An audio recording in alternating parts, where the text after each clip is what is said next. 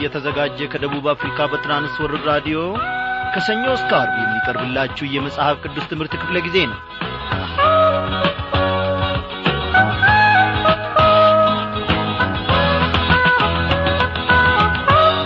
ሰላም ጤና ይስጥልኝ በጌታ የተወደዳችሁ ክብራን አድማጮቻችን እንደምን አመሻችሁ የእግዚአብሔር የአምላካችን ፈቃዱና ቸርነት እነሆም ምሕረቱን በስቶልን ዛሬ ደግሞ በቃሉ ማድ ፊት ሁላችንም አንድ ላይ እንድንሰባሰብ ፈቃዱ ሆኗል። ጌታ ለዘላለም ይክበር ይመስገን።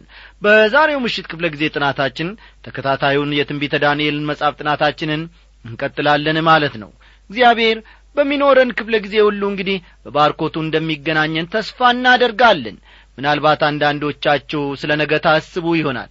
ምናልባት ብዙ ውጥኖች ሊኖሯችሁ ይችላሉ። ወዳጆቼ እግዚአብሔር ካልቀደመ እግዚአብሔር ካላለፈ በስተቀር በነገሩ ማለቴ ነው። ሁሉም ነገር ከንቱ ሊሆን ይችላል።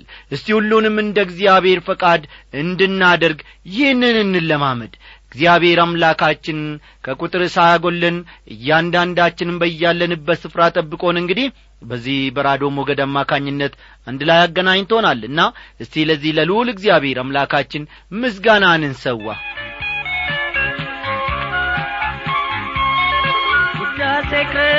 ተመስገን ክብርን የሰጠህን ተመስገን ከፍ ከፍ በልልን ተመስገን አንተ ብቻ ክበር ተመስገን። አንተ ኢየሱስ አንተ ጌታ የሁላችን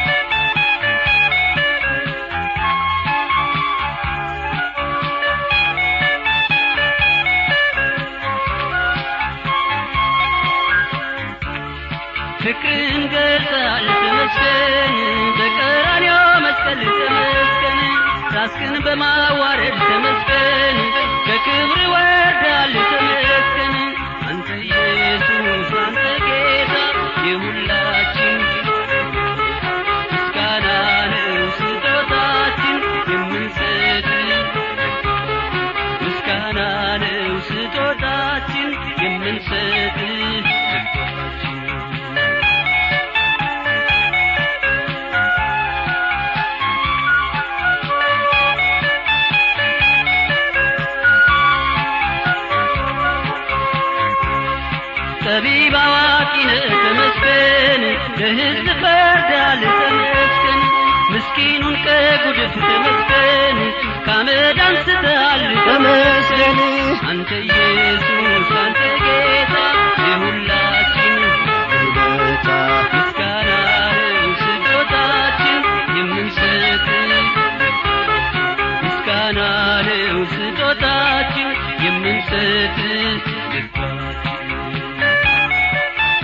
ጌታ ኢየሱስ ክርስቶስ ሆይ እጅግ አድርገን እናመሰግንሃለን።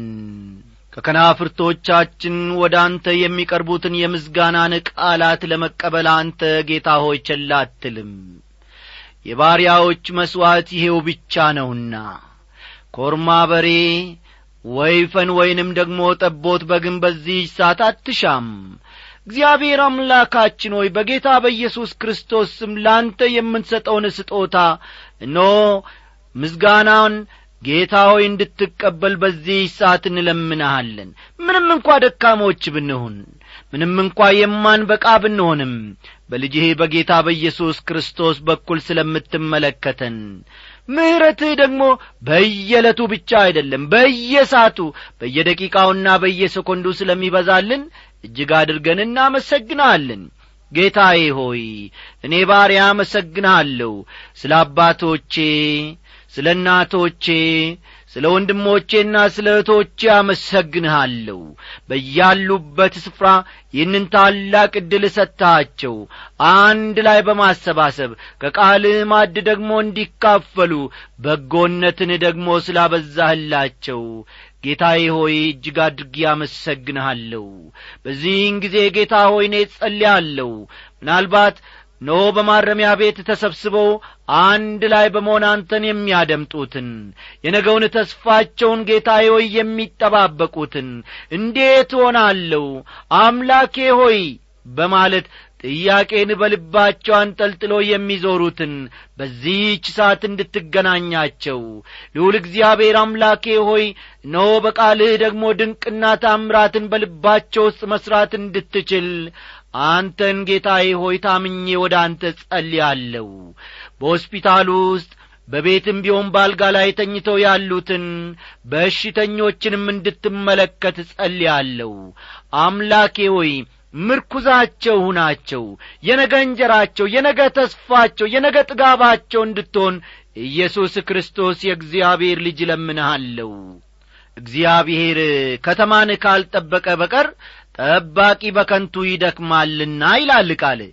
አምላኬ ሆይ የአገርን ግዳጅ ተቀብለው እነሆ ግዳጁንም ለመወጣት ደግሞ በጦር ሜዳ ያሉትን ወንድሞች ወገኖች እንድትመለከታቸው እግዚአብሔር አምላኬ ጦርና ጋሻቸው እንድትሆናቸው ከለላቸውና መከታቸው እንድትሆናቸው አምላኬ አምላኬ አምላኬ ሆይ ለምንሃለሁ ልዑል ሆይ ስለ ሁሉም ነገር እጅግ አድርጌ እኔ ባሪያ አመሰግንሃለሁ። እግዚአብሔር አምላኬ ሆይ እነሆ ወተት ከመጋት አጥንት ወደ መቈርጠም ደረጃ በእምነታችን እንድታደርሰን እንድታጐለብተንና እንድታጠነክረን እንለምንሃለን።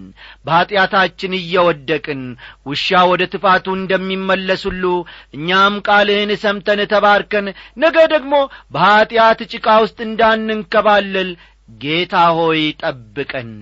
አቤቱ አምላካችን ሆይ እነሆ ለአንተ ዝቅ ዝቅ እንላለን። አቤቱ አምላካችን ሆይ ለአንተ ክብርን እንሰጣለን። በመካከላችን በዚህ ሰዓት ተገኝ። ከቃልህ ደግሞ ታምራትን ማየት እንድንችል ኖ መንፈሳዊ ዐይኖቻችንን አብራ ጊዜውን ሁሉ ባርክልን። በመድኒታችን በጌታችን በኢየሱስ ክርስቶስ ባከበርከው በአንድ ልጅ ስም አሜን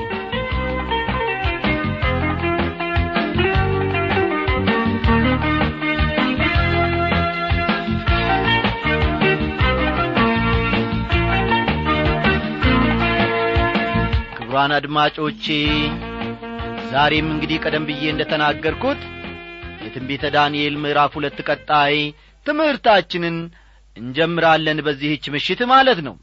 የናቡከደነጾር ዕልምና ለባቢሎን ጠቢባን ያቀረበውን ጥያቄ ዳንኤል የንጉሡን ዕልም ፍቺ ስለ መናገሩ በመጨረሻ ላይ መመልከታችን የሚታወስ ነው።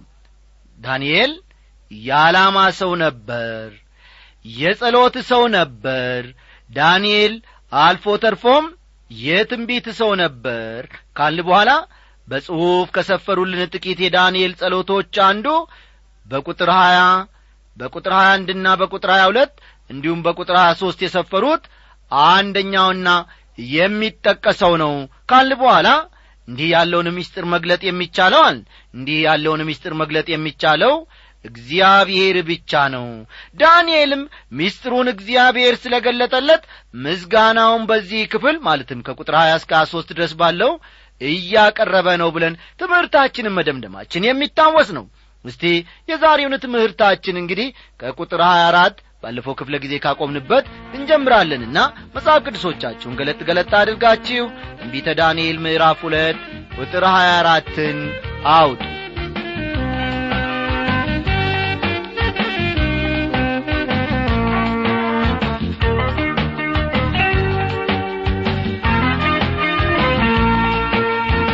አድማጮች ቃሉ እንዲህ በማለት ይጀምራል። ከዚያም በኋላ ዳንኤል ንጉሡ የባቢሎንን ጠቢባን ያጠፋ ዘንድ ወዳዘዘው ወደ አርዮክ ገባ። በገባም ጊዜ የባቢሎንን ጠቢባን አታጥፋ ወደ ንጉሡ አስገባኝ እኔም ፍቺውን ለንጉሡ አሳያለው አለው ይላል። ጠቢባኑን የማጥፋቱ ዘመቻ ከመጀመሩ በፊት ዳንኤል እርምጃ መውሰድ ነበረበት። እንደ እውነቱ ከሆነ ጠቢባኑን የማጥፋቱን ዘመቻ የዘበኞቹ አለቃ ራሱ አላመነበትም ነበር። ቁጥር 25 የዚያን ጊዜም አርዮክ ዳንኤልን ፈጥኖ ወደ ንጉሡ አስገባውና ከይሁዳ ምርኮኞች ያለውን ለንጉሡ ፍቺውን የሚያስታውቀውን ሰው አግኝቻለሁ አለው ይላል አርዮክ ወደ ንጉሡ ገባና ሕልሙን መተርጎም የሚችል ሰው መገኘቱን ነገረው። ቀጥሎ ደግሞ ንጉሡ የሚለውን እስቲ እንስማ። ንጉሡም መለሰ ብልጣሶርም የሚባለውን ዳንኤልን ያየሁትን ሕልምና ፍቺውን ታስታውቀኝ ዘንድ ትችላለህን? አለው ይላል። ቁጥር ሀያ ስድስትን ይመለከቷል። ዳንኤል በነገረው ነገር ንጉሡ ሳይጠራጠር አልቀረም ታላላቆቹና እርሱ የሚያውቃቸው የባቢሎን ጠቢባን የንጉሡን ሕልምና ፍቺውን መናገር አልቻሉም። አሁን ደግሞ አንድ ወጣት ቀርቦ ሕልሙን ፍቺውንም መናገር እችላለሁ ሲለው አጉል ድፍረት መስሎ ታየው። ለዚህም ነበር ያየሁትን ሕልምና ፍቺውን ታስታውቀኝ ዘንድ ትችላለህን ሲል የጠየቀው። አጠያየቁ የሟሽሟጠጣ ዐይነት ይመስላል። ዳንኤል ግን የሚከተለውን አስደናቂ መልስ ለንጉሡ ሰጠው። ቁጥር ሰባትና ስምንትን እንመለከታለን። ዳንኤልም በንጉሡ ፊት መልሶ እንዲህ አለ። ንጉሡ የጠየቀውን ምስጢር ጠቢባንና አስማተኞች የሕልም ተርጓሚዎችና ቃላተኞች ለንጉሡ ያሳዩ ዘንድ አይችሉም። ነገር ግን ምስጢር የሚገልጥ አምላክ በሰማይ ውስጥ አለ። እርሱም በኋለኛው ዘመን የሚሆነውን ለንጉሡ ለናቡከደነጾር አስታውቆታል። በአልጋህ ላይ የሆነው ሕልምና የራስህ ራእይ ይህ ነው ይላል። በባቢሎን አዋቂዎች ጥበብና በእግዚአብሔር ጥበብ መካከል ያለውን ልዩነት ዳንኤል በጉልህ አስቀምጦታል በዚህ ክፍል ውስጥ። እግዚአብሔር የዚህን ዓለም ጥበብ ሞኝነት አላደረገምን? አለ ሐዋርያው ጳውሎስ። ደግሞም ከሰው ይልቅ የእግዚአብሔር ሞኝነት ይጠበባልና የእግዚአብሔርም ድካም ከሰው ይልቅ ይበረታልና ይላል። አንደኛ ቆሮንቶስ ምዕራፍ አንድ ቁጥር ሀያ እንዲሁም ቁጥር ሀያ አምስትን በኋላ ተመልከቱ አንደኛ ቆሮንቶስ ምዕራፍ አንድ ቁጥር ሀያ ቁጥር ሀያ አምስትን ተመልከቱ። ስለ እግዚአብሔር ማንነት ለዚህ አረማዊ ንጉሥ ለመናገር ዳንኤል አሁን ዕድል አግኝቷል። ምስጢር የሚገልጥ አምላክ በሰማይ ውስጥ አለ። እርሱም በኋለኛው ዘመን የሚሆነውን ለንጉሡ ለናቡከደነጾር አስታውቆታል ሲል ተናገረ ዳንኤል ስለ እግዚአብሔር ማንነት ሲናገር እንዲህ በማለት ለንጉሡ አስታወቀ። ትንቢተ ዳንኤል ወገኖቼ ለዚህ ሕልምና ፍቺው የተለየ ትርጉም ይሰጣል። ስለ መጪው የአሕዛብ ዘመን የሚናገር በመሆኑም ልብ በሉ። ትንቢተ ዳንኤል ስለ መጪው የአሕዛብ ዘመን የሚናገር በመሆኑም ይህን በሚገባ መረዳት ይኖርብናል። ቁጥር ሀያ ዘጠኝ አንተ ንጉሥ ሆይ ከአንተ በኋላ የሚሆነው ምን እንደሆነ በአልጋ ላይ ታስብ ነበር። ምስጢርንም የሚገልጠው የሚሆነውን ነገር አስታውቆሃል ይላል። የወደፊቱ ምን ይሆን በማለት ንጉሡ አልጋው ላይ ሆኖ እያሰበ ነበር። ናቡከደነጾር አነሳሱ ተራ ቢሆንም አሁን ግን ዓለምን የሚገዛ መሪ ሆኗል። ቁጥር ሰላሳን ተመልከቱ። ነገር ግን ይህ ምስጢር ለእኔ መገለጡ ፍቺው ለንጉሡ ይታወቅ ዘንድ አንተም የልብህን ሐሳብ ታውቅ ዘንድ ነው እንጂ በዚህ ዓለም ካሉ ሰዎች ይልቅ በጥበብ ስለ በለጥኩ አይደለም ይላል። ናቡከደነጾር ስለ ወደፊቱ ሁኔታ እያሰበ እየተጨነቀ ነበር እግዚአብሔር ግን በሕልም የሚሆነውን ሁሉ አስታወቀው። ሕልሙ ወደ ፊት የሚነሱ የዓለማችን መንግሥታትን ይመለከታል። ሚስጥርን የሚገልጥ እግዚአብሔር ነው ወዳጆቼ። ዳንኤል የሚያደርገው ነገር ቢኖር እግዚአብሔር የገለጠለትን ለሕዝቡ መንገር ብቻ ነው። ስለሆነም ክብሩን መውሰድ ያለበት እግዚአብሔር ብቻ ነው ማለት ነው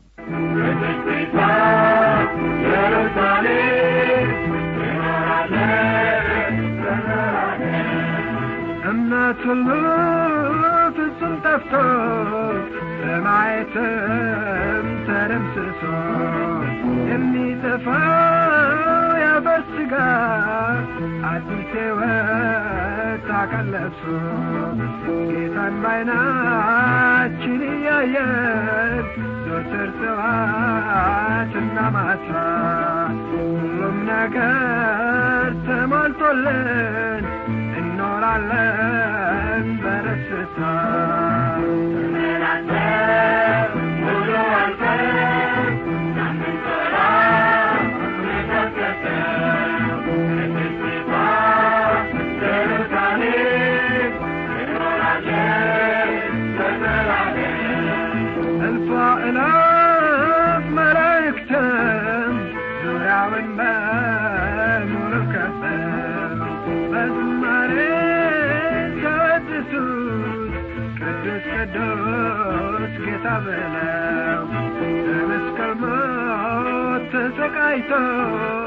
የገዛንን ያንን ንጉሥ ፊት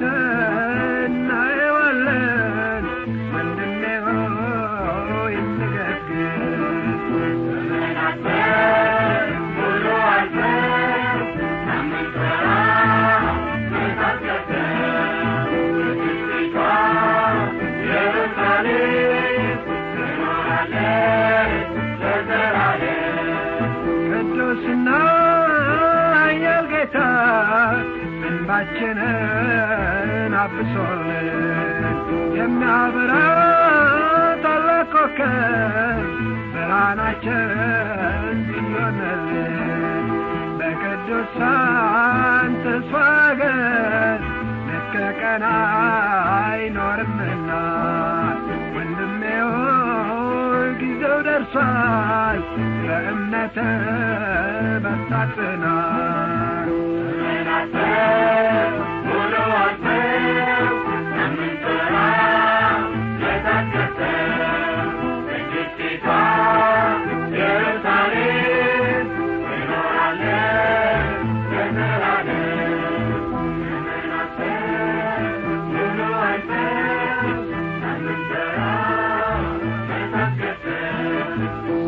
ስለ ዝማሬው እግዚአብሔር ይክበር ይመስገን ቁጥር ሰላሳ አንድን ደግሞ አለፍ ብለን እንመልከት። አንተ ንጉሥ ሆይ ታላቅ ምስል አየ። ይህም ምስል ታላቅና ብልጭልጭታው እየበዛ ነበረ። በፊትህም ቆሞ ነበር መልኩም ግሩም ነበረ ይላል። ናቡከደነጾር በሕልሙ ያየውን ነበር ዳንኤል በትክክል የነገረው። ስለዚህም በመገረምና በመደነቅ ይሰማው ጀመር ቁጥር ሰላሳ ሁለትና ሰላሳ ሦስትን ደሞ እናንብብ። የዚህም ምስል ራስ ጥሩ ወርቅ ደረቱና ክንዶቹም ብር ሆዱና ወገቡ ናስ ጭኖቹም ብረት እግሮቹም እኩሉ ብረት እኩሉም ሸክላ ነበረ ይላል። ምስሉ አስፈሪና አስደንጋጭ ነበር። ከዚህ በፊት ካያቸው ምስሎች የተለየ የሚያደርገውም ከወርቅ ከነሐስ ከብረትና ከሸክላ መሰራቱ ነበር። እጅም ሳይነካው ድንጋይ ከተራራው ተፈንቅሎ ከብረትና ከሸክላ የሆነውን የምስሉን እግሮች ሲመታና ሲፈጭ አየ። የዚያን ጊዜም ብረቱና ሸክላው ናሱና ብሩ ወርቁም በአንድነት ተፈጨ በመከርም ጊዜ በአውድማ ላይ እንዳለብቅ ሆነ። ነፋስም ወሰደው ቦታውም አልታወቀም። ምስሉንም የመታ ድንጋይ ታላቅ ተራራ ሆነ። ምድርንም ፈጽሞ ሞላ ይላል።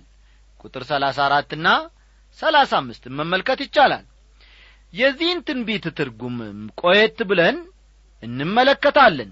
እስከዚያ ጊዜ ድረስ ግን የራሳችንን ግምት ለመስጠት አንቸኩል። አራቱ የዓለማችን መንግሥታትና ፍጻሜያቸው ምን እንደሆነ ደግሞ የሚነግረን ከቁጥር ሰላሳ ስድስት እስከ ሰላሳ ስምንት ያለው ነው። አራቱ የዓለማችን መንግሥታትና ፈጠን ፈጠን በሉ። ፍጻሜያቸው አራቱ የዓለማችን መንግሥታትና ፍጻሜያቸው ይላል። ሕልሙ ይህ ነው አሁንም ፍቺውን በንጉሡ ፊት እንናገራለን። አንተ ንጉሥ ሆይ የሰማይ አምላክ መንግሥትንና ኀይልን ብርታትንና ክብርህን የሰጠ የነገሥታት ንጉሥ አንተ ነህ። በሚቀመጡበትም ስፍራ ሁሉ የሰው ልጆችንና የምድር አራዊትን የሰማይ ወፎችንም በእጅ አሳልፎ ሰጥቶሃል። ለሁሉም ገዢ አድርጎሃል። አንተ የወርቁ ራስ ነህ ይላል። ናቡከደነጾር የመጀመሪያው የዓለማችን ንጉሥ ነበር። ልብ በሉ ናቡከደነጾር የመጀመሪያው የዓለማችን ንጉሥ ነበር። እግዚአብሔር አዳምን የፈጠረው ይህን ዓለም እንዲገዛና እንዲያስተዳድር ቢሆንም ይህ ዕድል አምልጦታል። ዓለማችን አራት ታላላቅ መሪዎችን አስተናግዳለች። አራቱም ዓለምን ለጥ ሰጥ አድርገው ለመግዛት ሞክረዋል። ሆኖም አልተሳካላቸውም። ለጥ ሰጥ አድርጎ ዓለምን በመግዛቱ የሚታወቀው ናቡከደነጾር ብቻ ነው። ከዳንኤል ሕልም ትርጓሜ እንደምንመለከተው ተመልከቱ። ከዳንኤል ሕልም ትርጉም እንደምንመለከተው ምስሉ ላይ የተሠራባቸው የተለያዩ ነገሮች የተለያዩ መንግሥታትን ይወክላሉ የተለያዩ ነገሮች የተለያዩ መንግሥታትን ይወክላሉ። ወርቁ የሚወክለው ናቡከደነጾርን ነበር። ወርቁ የሚወክለው ናቡከደነጾርን ነው። መጽሐፍ ቅዱስ ስለ ባቢሎን መንግሥት ብዙ የሚለው ነገር አለው። ለምሳሌ ያክል በነቢዩ ኤርምያስ አማካይነት ምድሪቱን በምድርም ፊት ላይ ያሉትን ሰዎችንና እንስሶችን በታላቅ ኃይሌና በተዘረጋችው ክንዴ ፈጥሬ አለሁ ለዐይኔም መልካም ለሆነው እሰጣታለሁ። አሁንም እነዚህን ምድሮች ለባሪያዬ ለባቢሎን ንጉሥ ለናቡከደነጾር እጅ አሳልፌ ሰጥቻለሁ። ይገዙለትም ዘንድ የምድረ በዳ አራዊትን ደግሞ ሰጥቼዋለሁ። የገዛ ራሱም ምድር ጊዜ እስኪመጣ ድረስ አሕዛብ ሁሉ ለእርሱና ለልጁ። ለልጅ ልጁም ይገዛሉ። በዚያን ጊዜም ብዙ አሕዛብና ታላላቆች ነገሥታት እርሱን ያስገዙታል ይላል። ኤርምያስ ምዕራፍ 27 ከቁጥር አምስት እስከ ሰባት ያለውን በኋላ ተመልከቱ። እግዚአብሔር ናቡከደነጾርን የዓለማችን ገዢ አድርጎት ነበር። ከዚያን ጊዜ ወዲህ እርሱን የሚመስል መሪ ወይም ገዢ አልተገኘም። እስቲ የዛሬው የመጨረሻ ክፍላችን የሆነውን ቁጥር ሰላሳ ዘጠኝን አብረን እንመልከት። ከአንተም በኋላ ከአንተ የሚያንስ ሌላ መንግሥት ይነሳል ከዚያም በኋላ በምድር ሁሉ ላይ የሚገዛ ሌላ ሦስተኛ የናስ መንግሥት ይነሳል ይላል። ከናቡከደነጾር በኋላ የሚነሳው ደካማ መንግሥት ይሆናል ከሁለተኛው ሦስተኛው ከሦስተኛው ደግሞ አራተኛው እየደከመ እንደሚመጣ ነው መጽሐፍ ቅዱስ የሚነግረን። አራተኛው መንግሥት ከሁሉም የሚከፋ መንግሥት ይሆናል። ዛሬ ያለነው በዚያ መንግሥት ጊዜ ነው። አስተዋላችሁ? ዛሬ ያለነው በዚያ መንግሥት ጊዜ ውስጥ ነው ማለት ነው። በዚህ ቁጥር ውስጥ ሁለት መንግሥታት ተጠቅሰዋል የብር ክንዶች ሜዶንና ፋርስን ይወክላሉ። ዳንኤል ምዕራፍ አምስት ቁጥር ሀያ ስምንት ዳንኤል ምዕራፍ አምስት ቁጥር ሀያ ስምንት የባቢሎን መንግሥት የወደፊት ዕጣ ፈንታ ምን ሊሆን እንደሚችል ሲናገር መንግሥትህ ተከፈለ ለሜዶንና ለፋርስ ሰዎችም ተሰጠ ይላል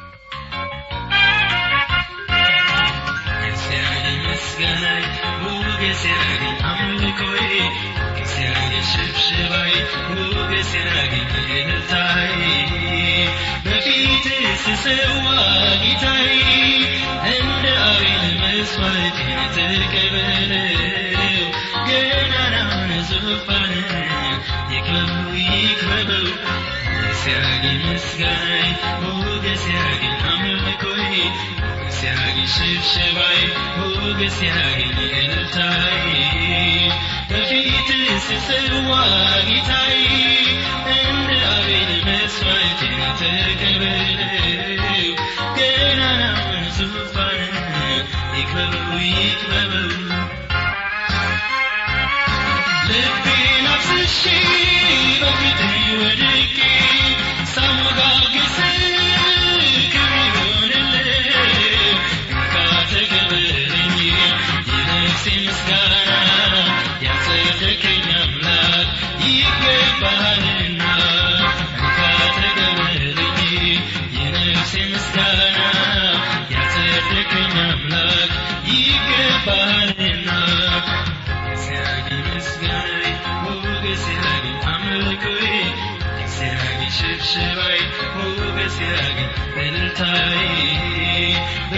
በፊት ስሰዋ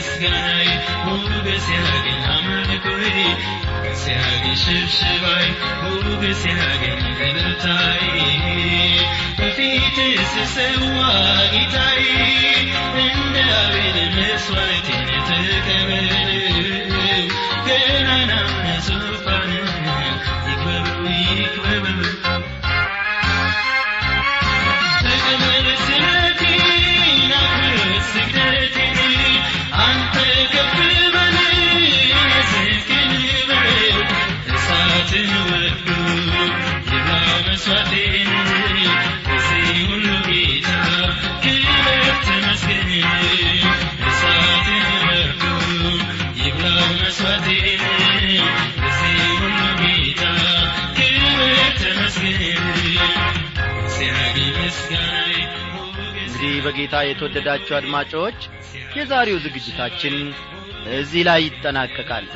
ጥያቄ ወይም ማስተያየት ቢኖራችሁ የመጽሐፍ ቅዱስ ትምህርት ክፍለ ጊዜ የመልእክት ሳጥን ቁጥር አስራ ሦስት ስልሳ ስድስት አዲስ አበባ ብላችሁ ብጽፉልን በደስታ እንቀበላለን። ይህንን የመጽሐፍ ቅዱስ ትምህርት ክፍለ ጊዜን በጸሎታችሁ ዘወትር ማሰብን አትርሱ እናንተ በእግዚአብሔር ፊት በምትወድቁበትና ይህንን ክፍለ ጊዜ በምታስቡበት ጊዜ ለእግዚአብሔርም ደግሞ በምትጸልዩበት ጊዜ በእውነት የሰማይ በሮች ሁሉ የሰማይ ደጆችም ሁሉ ይከፈቱልናል። እግዚአብሔር ቃሉን ያለ መከልከል ወደ እኛ ይልካል። ጌታ የተመሰገነ ይሁን። በቴክኒኩ በኩል እስካሁን ሲያስተናግደን የቆየው ወንድማችን አለማየሁ ዳዊት ነው። በትምህርቱ በኩል እኔ አበበ ከበደ ወርቄ ነኝ ሰላም በማለት በጋራ እንሰናበታለን። ሽብሽባይ